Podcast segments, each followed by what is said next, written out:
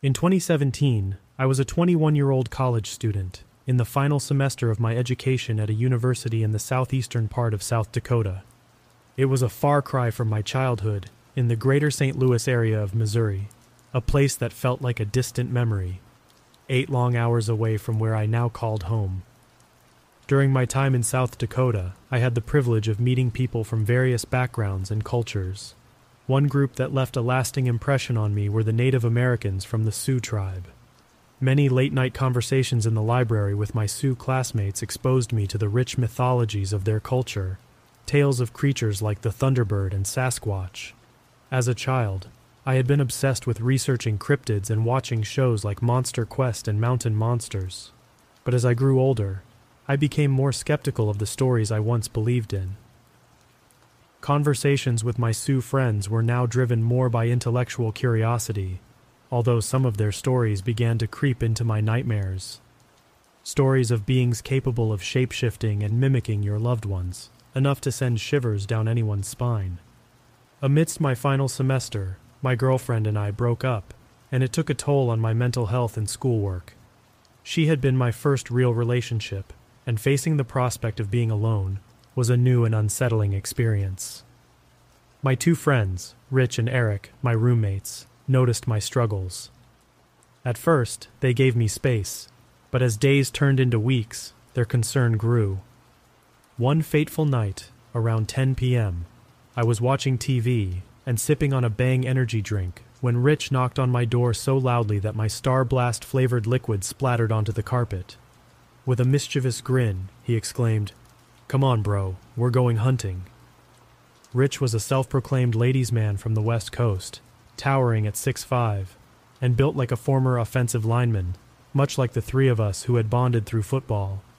I had hung up my cleats due to an injury the previous year, and both Rich and Eric had their own reasons for quitting. Over time, Rich and I had gone from reluctant teammates to close friends, while Eric, hailing from Nebraska, was about my height 6 by 2 and a solid 285 pounds of pure muscle. He was the quintessential country boy rarely without chewing tobacco or a cheap beer in hand. Eric had gone hunting with Rich before, but I had never been the hunting type. My recent breakup had left me sulking in my room, making it hard for me to muster the courage to ask if I could tag along. When Rich urged me to join them, I hesitated for a moment, contemplating a night of solitude and self pity. Eventually, I gave in and said, Screw it, let's go. Eric was already in the driver's seat of his truck as Rich and I locked the front door of our apartment. I reached for a nearly full 30 pack of cheap beer, and Eric asked me to grab one for him. Not the smartest decision, drinking and driving, but we were young and reckless. For the next two hours, we drove through the back roads of South Dakota, navigating dirt trails that seemed to stretch into infinity.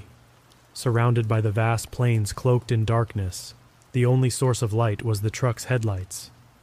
At one point, Rich and Eric abruptly stopped the truck, and I followed suit. There was a bang, and moments later, Eric retrieved a dead raccoon shot by the tail, grinning like a mischievous kid. This odd ritual repeated a few times, but then something strange occurred. Eric asked if we needed a bathroom break, and both Rich and I raised our hands like obedient students. Rolling his eyes, Eric slowed the truck to a stop in the middle of a dirt road. To our right, there were about 20 yards of grass, followed by a dense thicket of trees that seemed to stretch endlessly. To the left, the Great Plains stretched out as far as the eye could see. We got out of the truck to relieve ourselves since there was no one around for miles. We stayed on the dirt road close to the running truck. As I finished and zipped up my pants, I looked over at the tree line and was startled. Two glowing yellow orbs glowed in the darkness, only about 20 yards away. Thinking that the alcohol had caught up with me, I rubbed my eyes vigorously and opened them again. But the eerie yellow orbs remained. I squinted, trying to discern more details, but all I saw was an impenetrable darkness, except for those hauntingly luminous eyes. Frozen in fear, I dared not look back at Rich and Eric terrified that turning away would invite the creature to approach. Suddenly, a hand rested on my shoulder, causing me to jump out of my skin. It was Eric, his voice calm but firm, saying, We need to make a dash for the truck. If not, we're going to die. I nodded, unable to muster any words. On the count of three, Eric continued. One, two. He never got to three. As soon as he uttered two, a spine chilling sound pierced the air.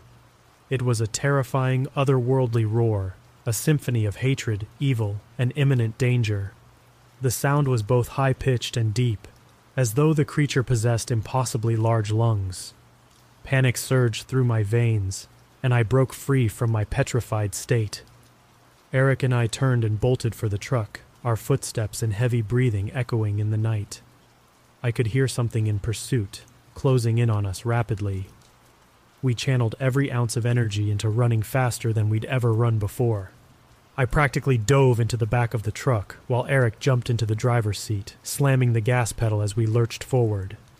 Glancing back, I saw nothing but the dust kicked up by the truck's tires, and in that vast, impenetrable darkness, the two glowing eyes stared at us. They remained fixed in place as we sped back to our apartment.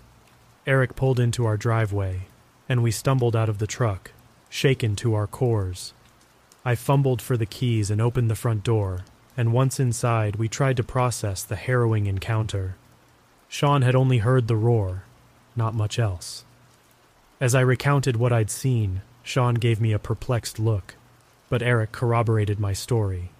They had witnessed the same inexplicable phenomenon. Dazed, confused, and utterly exhausted, we all passed out shortly after. When morning came, I woke up with a slight headache and went to the kitchen, where Eric was already eating breakfast. I grabbed a protein bar and chewed it in silence. Eventually, I looked at Eric and asked the question that had been gnawing at me since the previous night. Eric, what the heck was that? He stopped eating and locked eyes with me, a look of someone who had seen such things before. Well, I don't know, he replied slowly, but I can tell you this it wasn't human, and it wasn't like anything I've ever hunted. After graduating, I returned to the St. Louis area. Over the years, I lost touch with Eric and Sean, hearing that Sean had gone back to the West Coast, while Eric had returned to Nebraska. I moved on with my life, got engaged, and secured a job in law enforcement. Most days were good, but every now and then, when I found myself driving alone at night, those haunting memories of that encounter in South Dakota would resurface, serving as a chilling reminder of the night I narrowly escaped something beyond comprehension. As I delved into research on cryptids once more, I could only narrow it down to two possibilities Bigfoot or a skinwalker. Regardless of its identity, those luminous eyes would forever remain etched in my soul, a haunting reminder of that night in South Dakota when I came face to face with the unknown. To the creature in the darkness of South Dakota, I can only say this let's not meet again.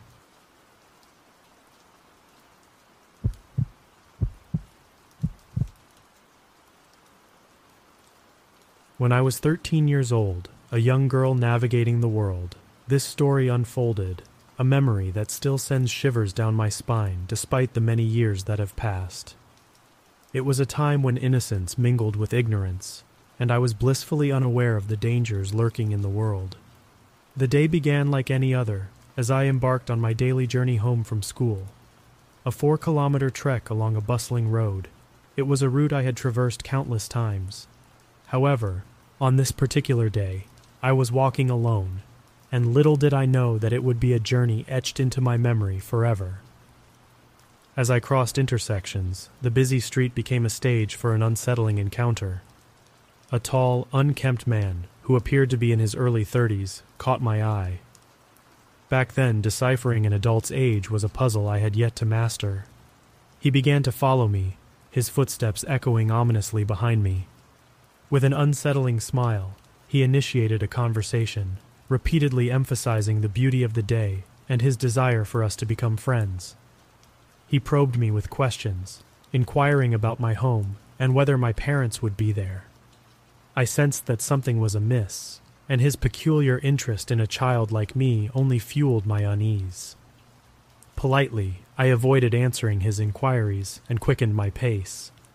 As we neared the block where I lived, an overwhelming sense of dread washed over me. I knew I couldn't allow him to follow me home.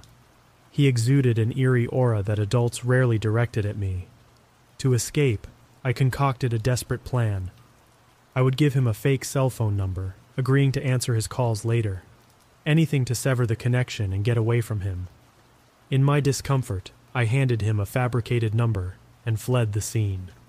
Months passed, and I convinced myself that he was merely a random oddity, a disturbing episode best forgotten. Little did I know that the story was far from over. Four months later, the grim specter of that man resurfaced. As I walked home from school, my attention was elsewhere, until the unmistakable sound of approaching footsteps jolted me to awareness. I turned, and there he was, that same sinister figure from the past. He slowed his pace, yet his voice pierced the air with anger. He had discovered my ruse, and fury consumed him. He berated me relentlessly, accusing me of thinking myself superior to him. Panic gripped me. I feared for my safety, but my cries for help went unanswered by the passing motorists. Desperation led me to the nearest petrol station, not too far away, with the man trailing behind, his voice a cacophonous storm. Upon arriving at the station, I caught the attention of two burly men standing next to their pickup truck. They must have seen the terror etched across my face and the man following me. Without hesitation, they rushed to my side, their protective instincts kicking in.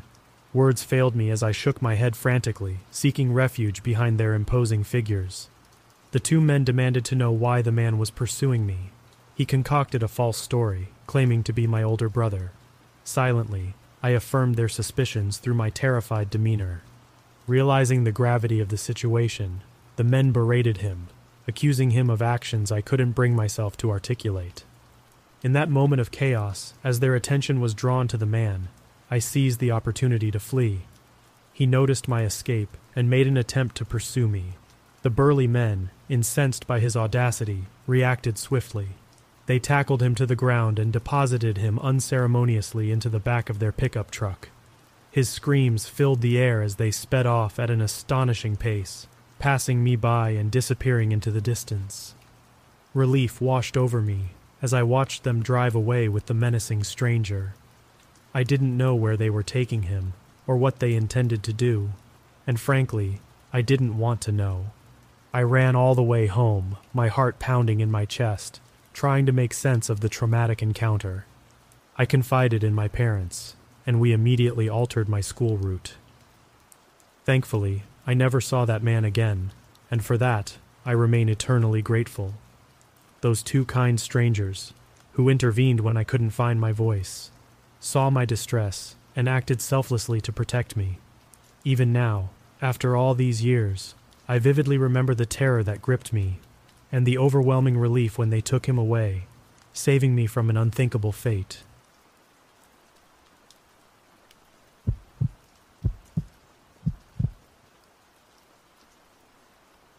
I remember the day I first arrived at the watchtower. The sun was dipping below the horizon, painting the sky in strokes of orange and red, much like a wildfire itself. I lugged my last bag up the wooden steps of the tower a structure that seemed both ancient and timeless, perched solemnly amidst the vastness of the forest. I'm Alex Matthews, not your typical fire watcher, I guess. I landed this job partly out of necessity, partly out of a desire to escape the clutches of city life. There's something about the forest's solitude that appealed to my less social nature. But as I stood there, on the deck of the tower, the forest stretching endlessly in every direction, I felt a pang of something akin to fear. It was a respect, maybe, for the sheer enormity of nature. The tower was rustic, to put it nicely. Inside, everything smelt of pine and old wood. The walls were lined with shelves holding an array of outdated equipment, maps, and a dusty old radio that would be my only line to the outside world. In the back of a cupboard, I found a leather journal, left by some previous watcher, I presumed. Flipping through its yellowed pages, I felt a strange connection to those who had come before me. My first night was a symphony of unfamiliar sounds the creaking of the tower, the whispering of the wind through the trees, and distant calls of nocturnal animals. I lay in my bunk, listening, learning. The next day, I started my routines. I scanned the horizon for smoke, reported weather conditions, and kept the radio close. It was a life of repetition and vigilance. But the forest had other plans. It was on the third day that I found the deer skull. I was returning from a routine check when I saw it, lying just outside my door. A chill ran down my spine as I examined it. It was old, weathered, with bits of fur and flesh still clinging to it. It felt like a warning, a sign of something more sinister lurking in the depths of the forest. I recalled the teenagers I had chased off a few nights before and figured it was their idea of a prank. Still, I couldn't shake off the uneasy feeling it left in my gut. That night, as darkness engulfed the tower, I sat at my desk, the journal open in front of me. I began to write, pouring my thoughts onto paper. It felt cathartic, a way to process the day's eerie discovery. As the days passed, the initial thrill of solitude gave way to a gnawing sense of isolation. The tower, once a symbol of escape, now felt like a cage. The endless expanse of trees seemed to watch me, whispering secrets I couldn't understand. I found myself staring out into the forest, searching for something I couldn't quite define. But the forest kept its secrets, and I, in my isolated watchtower, waited, watched, and wondered. Little did I know, the true test of my resolve was yet to come. The days in the watchtower began to blend into one another, each indistinguishable from the last. The forest, with its sprawling expanse of pines and hidden secrets, watched me silently. My daily routines, scanning for smoke, reporting weather conditions, walking the trails, became my lifeline, the only thing anchoring me to reality. It was during one of my routine trail checks that I stumbled upon the old man. He was a small, wiry figure, leaning heavily on a cane, his eyes squinting against the daylight. Lost, he said couldn't find his way back to the car park. I remember thinking how out of place he looked in the wilderness, like a piece of a different puzzle forced into the wrong box. I pointed him towards the trail leading back to the car park, watched him shuffle away, his steps unsteady but determined. There was something about his resolve that struck a chord in me. Maybe it was the way he clung to his independence or the stubborn set of his jaw. I didn't know then that I'd see him again, under far different circumstances. The next day, I was woken by a crackle over the radio. A search party was being formed. The old man hadn't made it back to his car. My stomach sank. I joined the search, a sense of responsibility weighing heavily on me. We found him at the bottom of a steep incline, his leg broken, his face etched with pain and relief. The sight of him, lying there helpless, made me feel both guilty and grateful. Guilty for not walking him back to the car park, grateful that we found him alive. After that incident, the forest seemed to close in on me, its shadows deeper, its silences longer. I started noticing things I hadn't before the way the trees seemed to move in the corner of my eye, the strange arrangements of stones on the trails. One day, I found a series of stones stacked in a precise, unnatural way. It was unsettling, like a message left in a language I couldn't read. Then came the day I found blood under my station. It was a small, dark stain on the ground, almost easy to miss. But I saw it, and it sent a shiver down my spine. Jonathan, my contact and only lifeline to the outside world, said it was probably an animal. But his words did little to ease my mind. The forest felt alive, watching, waiting. The most disturbing discovery came a few days later. I was walking the mountain trail, my thoughts lost in the monotonous rhythm of my steps, when I stumbled upon it. A deer, its body mutilated, hanging from a tree. Its entrails were strewn about like some grotesque decoration. The sight of it stopped me cold. My heart pounded in my chest, my breath caught in my throat. For a moment I couldn't move couldn't think. All I could do was stare at the macabre spectacle before me. That night, back in the safety of my tower, I couldn't shake the image of the deer from my mind. It haunted me, a vivid reminder that the forest was not just trees and trails. It was something ancient, something wild, something that didn't adhere to the rules of the civilized world. And I was a guest in its domain, a fact I was becoming painfully aware of. The days turned colder, and the forest seemed to hold its breath, as if waiting for something to happen. I felt it too, a sense of impending change, a prelude to something dark. My days at the watchtower, once filled with a sense of purpose, now felt tinged with an undefinable dread. The missing hiker, David Green, became my obsession. His name echoed in my mind as I walked the trails, his unseen presence a constant companion.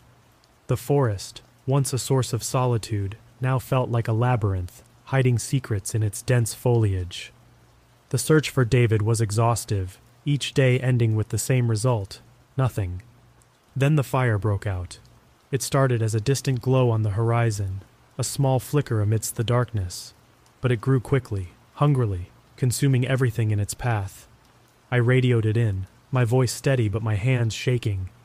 The response was swift a team of firefighters, their faces set in grim determination, their movements practiced and precise. For six days and nights the battle raged. The fire was relentless, a living thing with a will of its own. We dug trenches, cleared brush, and set backfires. The air was thick with smoke, the heat intense enough to singe the hairs on my arms. My body ached from the constant exertion, but I pushed on, driven by a sense of duty that was as much about self preservation as it was about the job. When the fire was finally contained, the forest was a different place. Charred trees stood like sentinels over a scorched earth, a blackened testament to nature's fury. The air smelled of ash and defeat. But there was no time to rest, no time to process what had happened.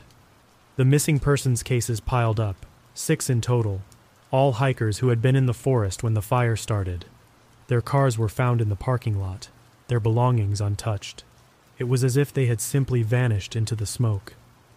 Jonathan and I combed our sectors, our search now including the burnt area. The destruction was complete, the landscape unrecognizable. It felt like walking through the aftermath of a war, the silence oppressive, the devastation complete. One morning, as I walked a familiar trail, my mind numb from the endless searching, I stumbled upon a cave. A low, mournful sound emanated from within, like a cry for help. My heart raced as I approached my flashlight cutting through the darkness. Inside, I found a mountain lion, its eyes reflecting a primal intelligence, its body tense and ready. The sight of it, so wild and untamed, sent a shiver down my spine. I backed away slowly, my every instinct screaming to flee. That night, back in the watchtower, I couldn't sleep. The image of the mountain lion haunted me, its eyes a mirror to the forest itself, wild, unfathomable, and deeply alive. I realized then that the forest was not just a backdrop to my job, it was a living entity with its own rules and mysteries. And I was an intruder in its domain, a fact that both terrified and fascinated me. The forest had changed since the fire. The blackened trees stood like grim sentinels, guarding secrets that the flames couldn't consume. I walked the trails with a sense of purpose, each step taking me deeper into the unknown. The mystery of the missing hikers weighed heavily on me, their absence a constant reminder of the forest's deceptive tranquility. It was during one of these patrols that I found the cave. Tucked away in a part of the forest spared by the fire, it seemed like a dark mouth, ready to swallow anything that dared enter. The air around it was cold, and as I approached, a sense of unease crept over me. I heard it before I saw it a low, guttural growl that reverberated through the still air. The mountain lion from before, its eyes gleaming in the dim light, watching me with a predator's interest. I backed away slowly, my heart pounding in my chest. There was something about that cave, something ancient and malevolent. I knew I had to explore it further, but not alone, not without being prepared. The next day I returned with Jonathan, he was armed, his revolver a small comfort against the unknown. We entered the cave cautiously, the beam of our flashlights cutting through the darkness. The cave twisted and turned, leading us deeper into the earth. The air was thick, heavy with the scent of damp earth and something else, something metallic. We found the room deep inside the cave. It was like stepping into another world, a place untouched by time. The walls were lined with strange symbols, their meaning lost to the ages. In the center of the room lay a collection of objects clothes, tools, things that had no place in a cave deep in the forest. It was a cache of sorts, a hoarder's treasure trove. Jonathan was tense, his revolver at the ready. We didn't speak, our silence a mutual agreement that there were things here beyond our understanding. We left the cave with more questions than answers, the mystery deepening with each step we took. But it was the basement that truly shook me. I found it by accident, a small opening in the ground, hidden by the charred remains of what once was a forest. I descended into the darkness, the air growing colder with each step. The basement was a tomb, a final resting place for things long forgotten. The walls were lined with shelves, each holding jars filled with unidentifiable substances. In the center of the room lay the bodies. Six of them, arranged in a circle, their faces frozen in expressions of terror. The seventh body lay apart from the others, a dagger clutched in its lifeless hand. I stood there, frozen in shock, the horror of the scene etching itself into my memory. The silence of the basement was oppressive, a tangible reminder of the finality of death. I backed out of the basement, my mind reeling from the discovery. I knew then that the forest held secrets darker than I could have imagined, secrets that were now mine to uncover. That night, back in the safety of my watchtower, I couldn't sleep. The images of the cave and the basement haunted me, their mysteries a siren call that I couldn't ignore. I knew I had to go back, to delve deeper into the forest's secrets. But I also knew that I was playing a dangerous game, one that could cost me more than I was willing to pay. The forest had become a realm of shadows and whispers, its secrets gnawing at the edges of my sanity. Each night, the darkness seemed thicker, pressing against the glass of the watchtower like a tangible force. I felt it watching me, an unseen presence lurking just beyond sight. The deer creature haunted both my waking hours and my dreams. Its grotesque form, a twisted mockery of nature, seemed to symbolize the forest's hidden malevolence. I couldn't shake the feeling that it was more than just a random occurrence, that it was connected to the cave, the basement, and the unexplained disappearances. I spent my days poring over the cryptic message carved into the deer's body, Mut meromit ihim ednetzo. The words were like a puzzle, their meaning just out of reach. I scoured the old books and maps in the watchtower, searching for any clue that might shed light on the mystery. But the answer eluded me, hidden in the shadows of forgotten lore. Then came the night that changed everything. It started as a low rumble, a sound that seemed to come from the very heart of the earth. The watchtower shook, its timbers groaning under the strain. I looked out the window and saw it a fire, but not like any fire I had ever seen. It was alive, writhing and twisting like a living thing. And in its heart, I saw the silhouette of the deer creature, its antlers outlined against the flames. I grabbed my rifle and radio, knowing that this was the moment of truth. The forest was no longer a place of refuge, it was a battlefield, and I was the only one left to fight. I made my way down the tower, the fire growing larger with each step. The heat was intense, the air thick with smoke and ash. I could hear the deer creature moving through the forest, its footsteps heavy and deliberate. I followed the sound, my rifle at the ready. The fire illuminated the forest in a hellish glow, casting long dancing shadows among the trees. I felt like I was walking through a nightmare, each step taking me deeper into the heart of darkness. Then I saw it, the deer creature standing at the edge of the fire. Its eyes glowed with an unholy light, its body twisted and malformed. It stared at me, a silent challenge in its gaze. I raised my rifle, my hand steady despite the fear that gripped my heart. But before I could fire, the creature moved. It was fast, impossibly fast, a blur of fur and antlers. I fired blindly, the sound of the rifle loud in the silence of the forest. But it was too late. The creature was upon me, its antlers piercing me, its breath toxic and fetid on my face. As I lay there, the life ebbing from my body, I realized the truth.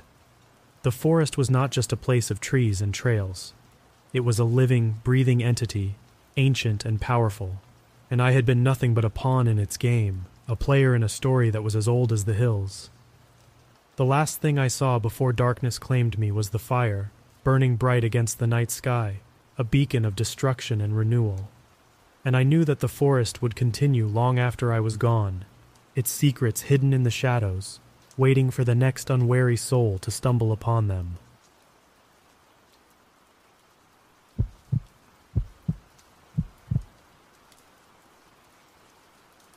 I've always had this strange occurrence in the middle of the night, where I awaken at the eerie hour of 3 or 4 a.m., engulfed by an unexpected surge of energy. This peculiar habit began in my childhood, prompting my parents to consult doctors and specialists. They were perplexed as they would often find me aimlessly darting around the house, attempting to exhaust myself. Fearing for my safety, my parents took a drastic step to prevent me from wandering outside during my teenage years. They relocated my entire bedroom to the basement and installed a treadmill there.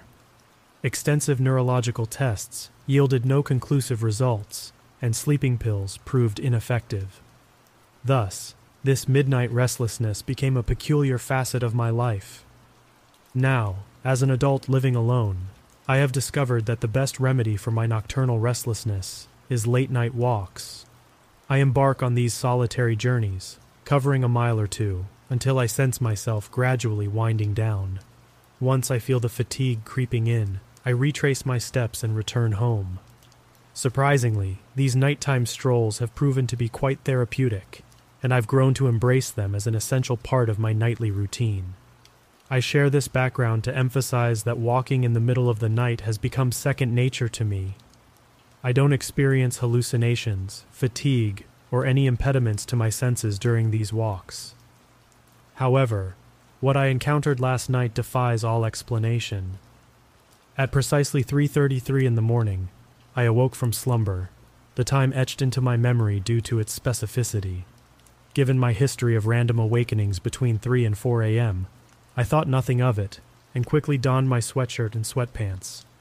My body was already pulsating with energy, a sensation I'd grown accustomed to. I knew better than to resist the urge to walk.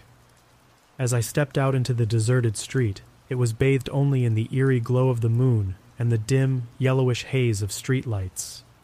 I've never been a fan of horror movies, but I could understand why they often took place at night. Even my tranquil suburban neighborhood assumed a sinister aspect in the hushed stillness of the night. The pounding of my own blood echoed in my ears as I ascended the steep incline toward the forest that crowned our block. Although I walked outside at this hour every night, the disconcerting feeling of unease never waned.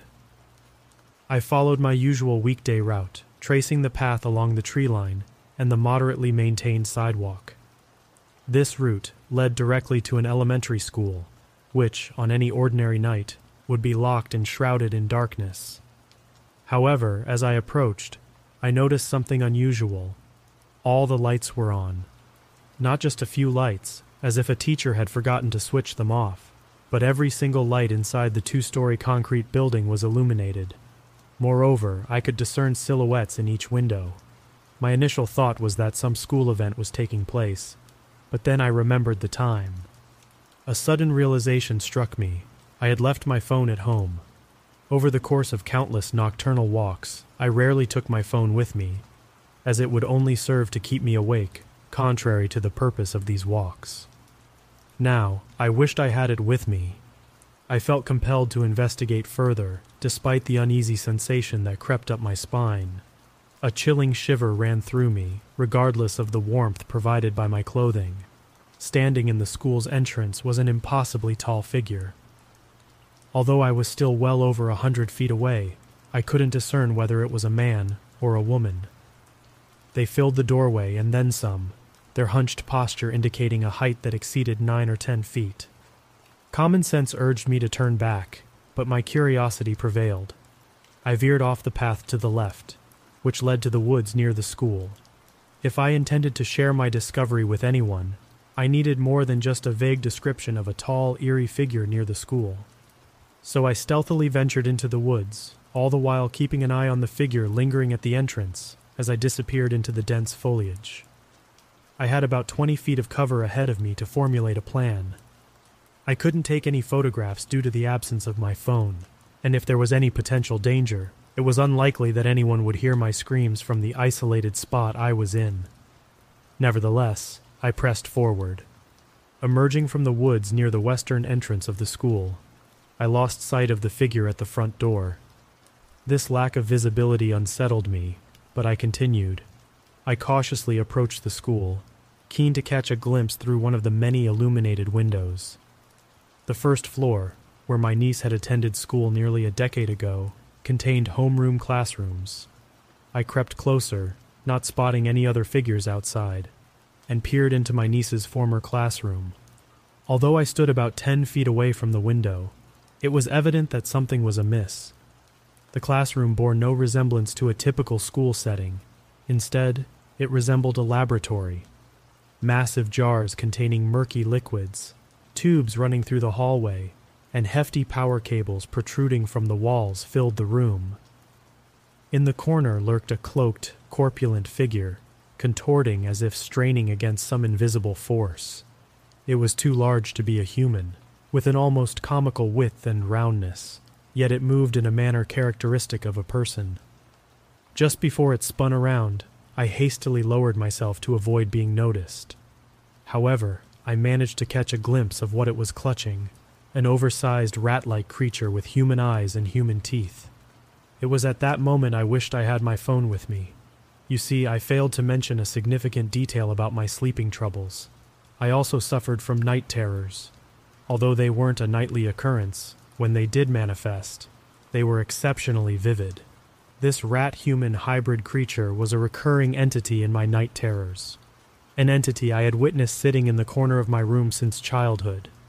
And now, I was encountering it just up the street. At that moment, I tried to convince myself that this was all a dream, but no matter how many times I pinched myself, I couldn't awaken. I had no choice but to continue observing.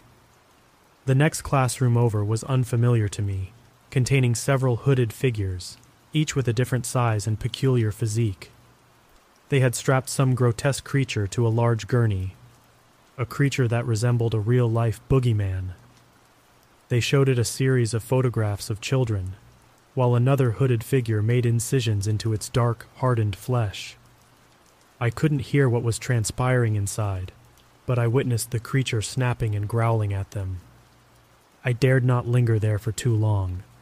As I passed by several more classrooms, each more bewildering and terrifying than the last, I eventually reached another unnervingly familiar sight the elementary school gymnasium. Inside, I saw hundreds, if not thousands, of shadows. These were not the typical shadow people one might read about online. These were tangible shadows of individuals I knew. It was a common theme in my night terrors. I would encounter the shadow of someone I recognized, only for it to engage in horrifying acts, such as self harm or attempting to attack me. This particular scene was too much for me to bear, and I decided to head back home. The sights I had witnessed were too bizarre and inexplicable for anyone to believe. For all I knew, this was still a dream. However, as I turned to make my way back to the woods, I spotted him the ten foot tall man from the school's entrance was now traversing the woods. His grotesquely scarred and pallid face, marred by a gaping hole where his nose should have been, indicated that he was searching for something, or rather, someone. Me. I didn't hesitate. Adrenaline surged through my veins, and I bolted in the direction of my house. I could hear pounding footsteps behind me, but I dared not glance back. I had stumbled upon something unspeakably horrific and beyond comprehension, and it was abundantly clear that it did not want to be seen. It didn't want me seeing it. I raced back into my house, rushing to my bedroom and slamming the door shut. Trembling, I huddled beneath the covers, feeling like a frightened child.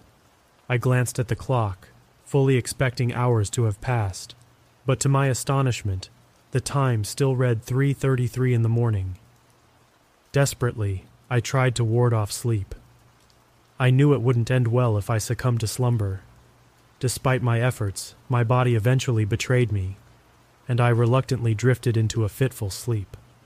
I couldn't recall the specifics of my dreams between 4 a.m. and 7:45 a.m. when I awoke, but I knew they had been nightmarish. Scratches adorned my arms, and my nails were chewed down, an extreme physical reaction I hadn't experienced since my childhood when my night terrors were at their worst.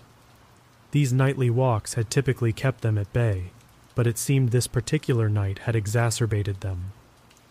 After witnessing those bizarre scenes in the classrooms, I dreaded to think about what horrors my subconscious had conjured. And then there was the note. Scrawled in my own handwriting on a slip of paper next to my bed was a chilling message Don't come back. I find myself utterly bewildered by the events of last night and consumed by fear about what may transpire tonight. It's nearing midnight, and I'm apprehensive about succumbing to sleep. I understand how insane this all sounds, but I'm convinced I wasn't dreaming. That school was a nightmarish factory where unspeakable horrors were being created, horrors that I had only ever encountered in my nightmares. I can't help but wonder if any of you have glimpsed these same terrors that now haunt my waking hours.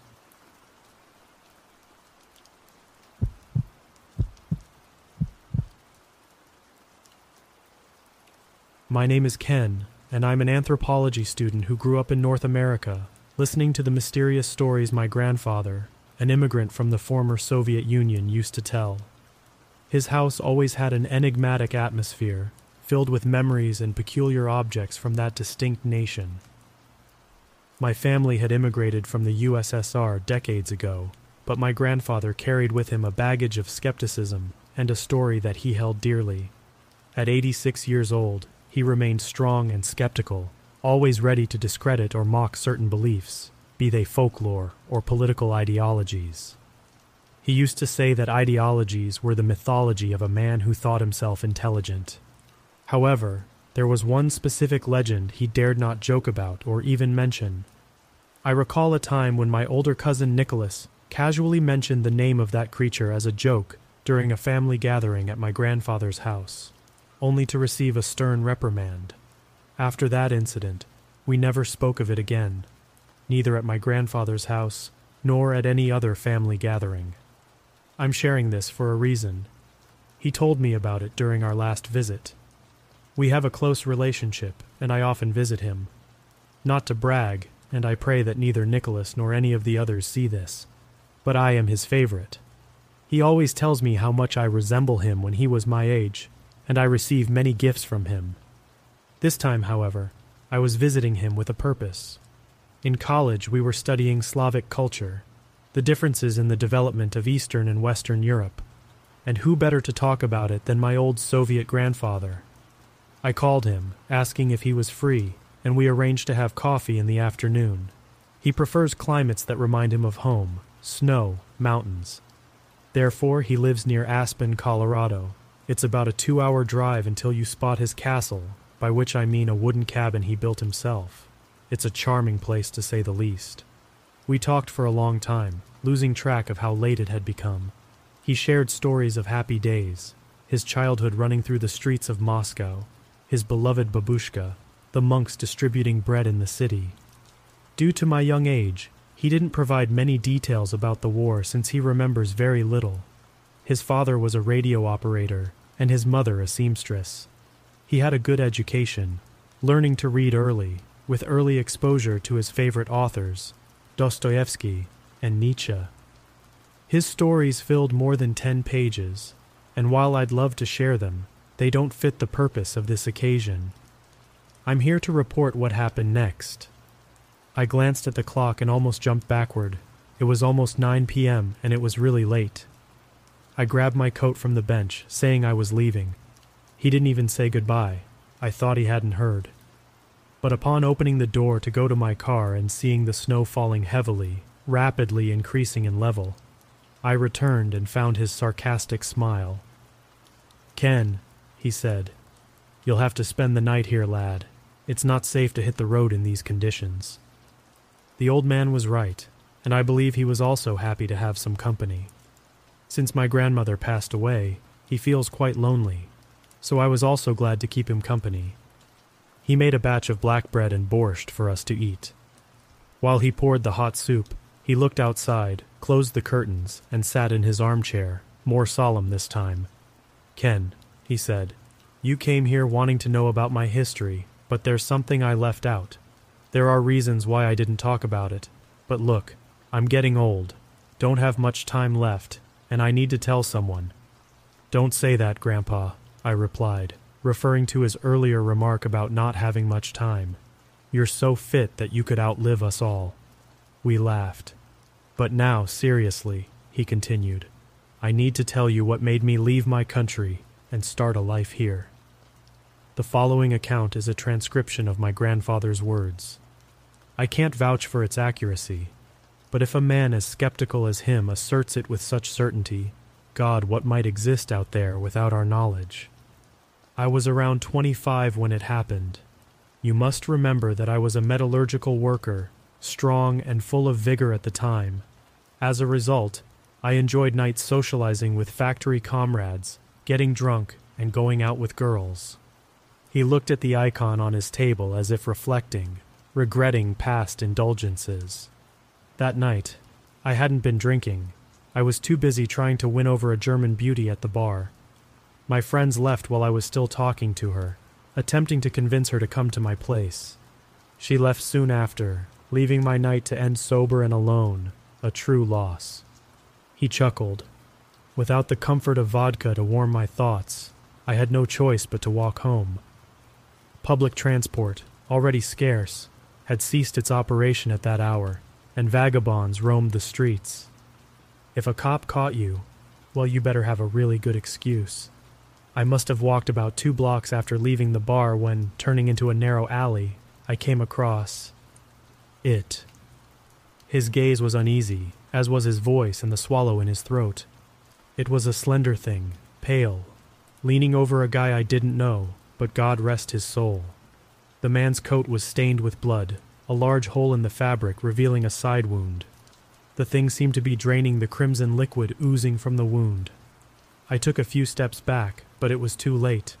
The devil's spawn had seen me, looked at me while growling, and its eyes were so. so bright. His hand holding the coffee cup was trembling. I turned around to start running, but I could hear its agile footsteps behind me. Glancing back, I saw it running on all fours, like an animal. I could see my door just over 50 meters away when it pounced on me, knocking me down. I turned and saw its deformed face a few inches from mine. It growled while its iron like breath flooded my nostrils. The creature seemed prepared to make me its victim, just like the previous man, but upon opening my coat, it encountered my crucifix. He clutched the crucifix around his neck, a constant companion since I can remember. For a brief moment, the creature hesitated, fell backward, and I, not being a fool, continued running. I almost broke down my door with the speed I rushed at it. I could see the beast regaining composure and coming, this time more furious. I had already entered, but there was no way to close the door before it arrived. It was a few meters away when it stopped, out of nowhere. It stared at me. My legs wobbled. It circled for a few moments and then left. I closed the door while breathing heavily, collapsing into the armchair, utterly incapable of standing. My breath condensed into dense, wet clouds when a quick, subtle knock on my door made me jump. A knock that seemed to echo the sinister events of that night. He made the sign of the cross. Are you scared, lad? Relax. If it's one of those things, I have a bag of garlic in the kitchen. He laughed again to himself as he walked to the door. A muffled voice through layers of clothing sounded Hey, is anyone home? My car is stuck in the snow and I can't go back home. Can I come in and use your phone? My eyes met my grandfather's. What kind of twist of fate was this? I looked out the window. Someone in a thick orange coat, a scarf wrapped around the lower half of their face, and a beanie on their head. My grandfather opened the door. Do you want to use my phone? He said, stepping back. Yes, please. The voice seemed clearer now, without a door in the middle and she pulled the scarf slightly away from her mouth. My grandfather stared at her. I swear I won't take long, I just.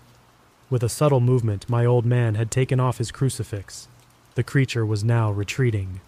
You're getting old, Mikhail. You won't stand there forever. She hissed as she moved away from the door and disappeared into the forest. That was the same girl from that night. My grandfather seemed somewhat affected. He tried to conceal it with his characteristic manner, but I noticed. He didn't let me leave until he was sure the sun covered the entire plain. I came home, constantly checking my rearview mirror and taking extra care when entering my house. It's been a few months since that happened, and I'm finally reporting it. Two weeks after that encounter, he disappeared. Shortly afterward, presumed dead, probably some animal got him or his old age and confused mind made him lose his way. We'll never know. But I know one thing. My grandfather told me that for a reason, and if that thing crossed the ocean to reach him, how much time do I have before someone knocks on my door?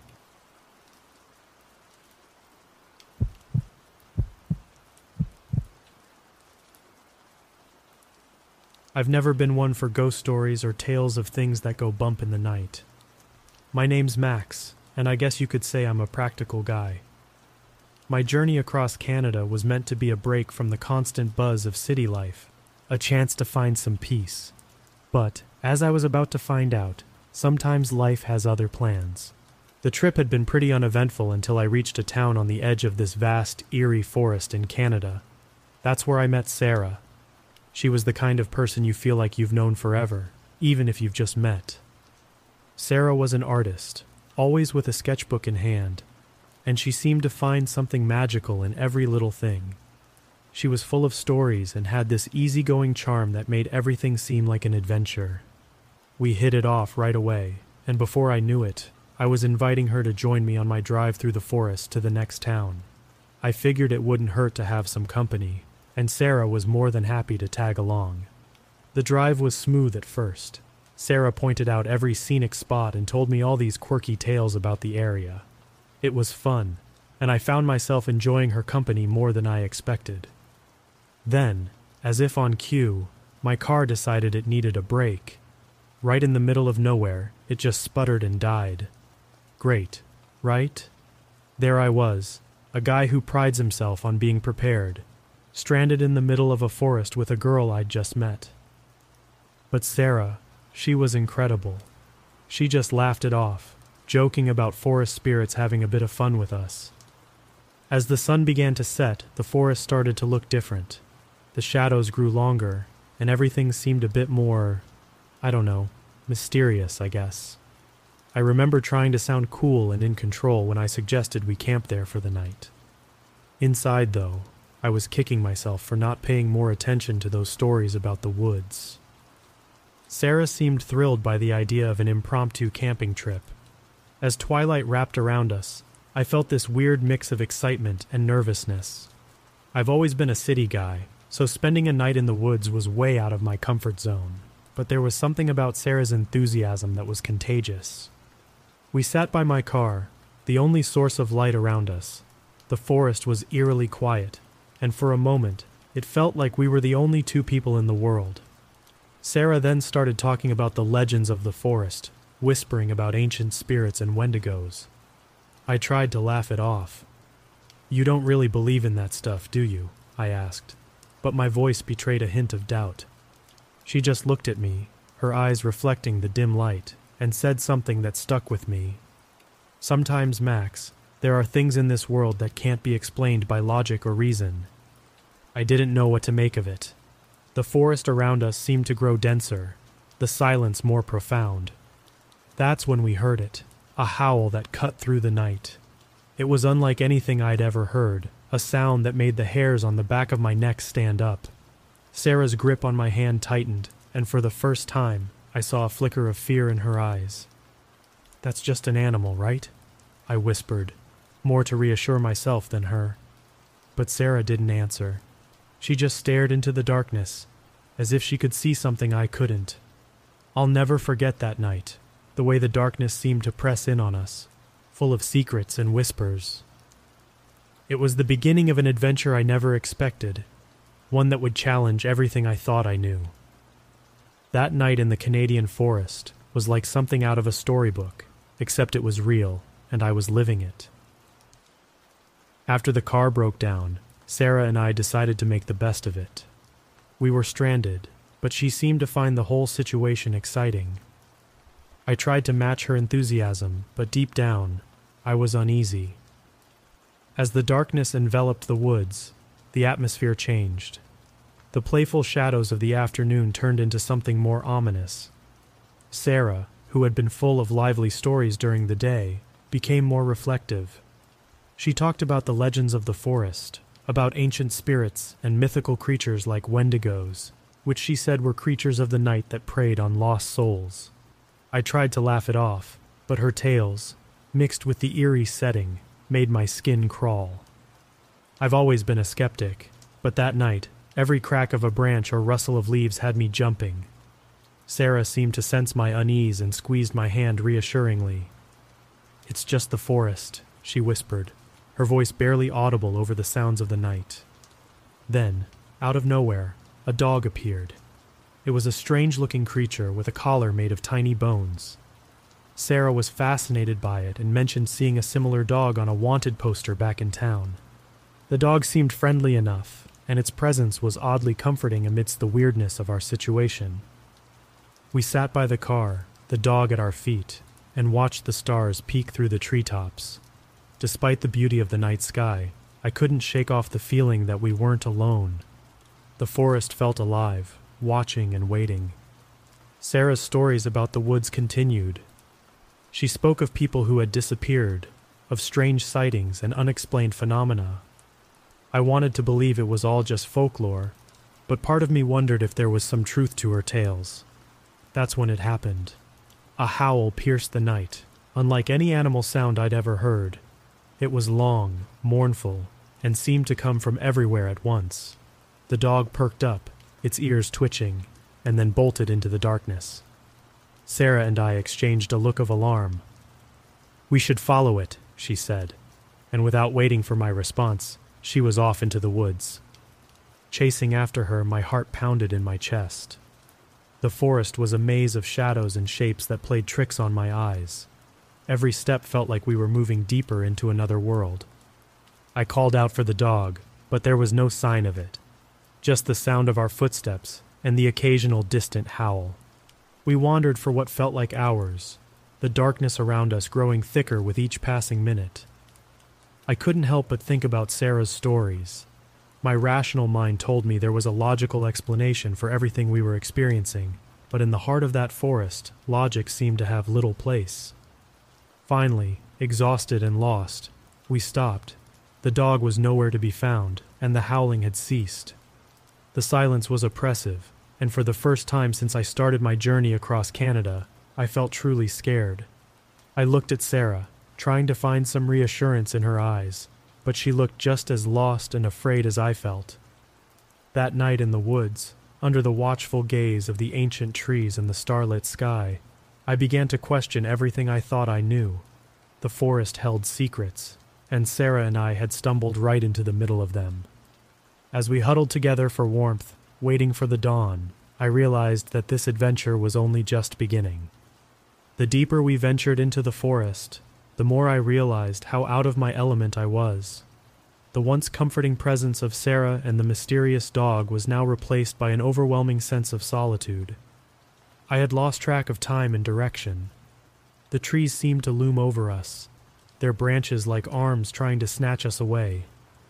I remember tripping over something, it happened so fast. One moment I was on my feet, the next I was tumbling to the ground. The world spun, and then there was darkness. When I finally came to, the first thing I noticed was the silence. It was suffocating. I called out for Sarah, but there was no answer. The dog was gone too. Panic set in as I realized I was alone. I scrambled to my feet, my head pounding with a ferocious headache. The forest was a blur of greens and browns, and it took me a moment to get my bearings. I had to find Sarah and the dog. I had to get out of this forest. As I stumbled through the woods, a sense of dread grew within me. The stories Sarah had told me echoed in my mind, tales of spirits and creatures that lurked in the shadows. Every snapped twig or rustling leaf sent a shiver down my spine. I was lost, both physically and mentally, in a world I didn't understand. After what felt like hours, I came across a cave. It looked ominous, like the mouth of some giant beast. I hesitated, but the thought of Sarah alone and scared pushed me forward. I entered the cave, my heart racing with every step.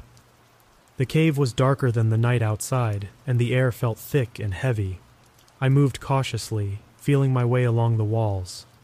My eyes gradually adjusted to the darkness, and that's when I saw it a scene that will haunt me for the rest of my life.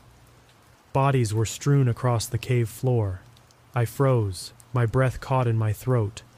Among the lifeless figures, I saw her, Sarah. She was lying unconscious, her face pale in the dim light. Relief and horror washed over me in equal measure. She was alive, but we were in grave danger. That's when I heard it a low, guttural growl that seemed to come from the depths of the earth. My blood ran cold. I remembered Sarah's stories about the Wendigo, a creature of nightmares. I never believed in them, but now, faced with the unknown, doubt crept in. I knew I had to act fast. Gently, I lifted Sarah into my arms. She was surprisingly light, but every movement was a struggle against fear and uncertainty. I had to get us out of there. As I made my way back towards the cave entrance, every shadow seemed to move, every sound a potential threat. My mind was racing with thoughts of the Wendigo. Was it just a story, or was there truth to the legend? When I finally emerged from the cave, the forest seemed different. It was as if the trees knew what lay hidden in the depths of that cave. The once welcoming woods now felt like a prison, holding secrets too dark for the light of day. I didn't stop to look back. With Sarah in my arms, I pushed through the underbrush, desperation giving me strength. The forest that had once seemed magical was now a labyrinth of fear and mystery. I had come to Canada seeking peace, but what I found was a nightmare that would stay with me forever. The forest was a blur as I carried Sarah through it. My mind was a mess of fear and confusion. Every rustle in the bushes, every snap of a twig underfoot made me flinch. The terrifying encounter in the cave and the shocking discovery of the bodies, along with Sarah unconscious in my arms, weighed heavily on me. But here's the twist this isn't my story. I'm not Max. I'm a member of the search and rescue team that was sent out to find Max and Sarah after they went missing. What I'm about to tell you is pieced together from a journal we found near the cave. It belonged to Max, and it was filled with entries that described their journey into the forest the breakdown of his car, the eerie tales Sarah told, and their terrifying encounter in the cave. As we read through the pages, a sense of dread filled us. The details were vivid, the emotions raw. It wasn't just a story, it felt real, too real. The journal ended abruptly, leaving us with more questions than answers. We knew we had to find the cave Max wrote about. We found it all right, and it was just as Max had described. The cave was unsettling, an air of danger lingering at its entrance. We ventured inside, our flashlights cutting through the darkness. There were no bodies, no sign of Max or Sarah, just the remnants of that dog Max mentioned, and these weird wooden stick figures with strands of hair that matched the DNA of Max and Sarah. It was creepy, to say the least. We searched the area for days, calling out their names, hoping for a response that never came.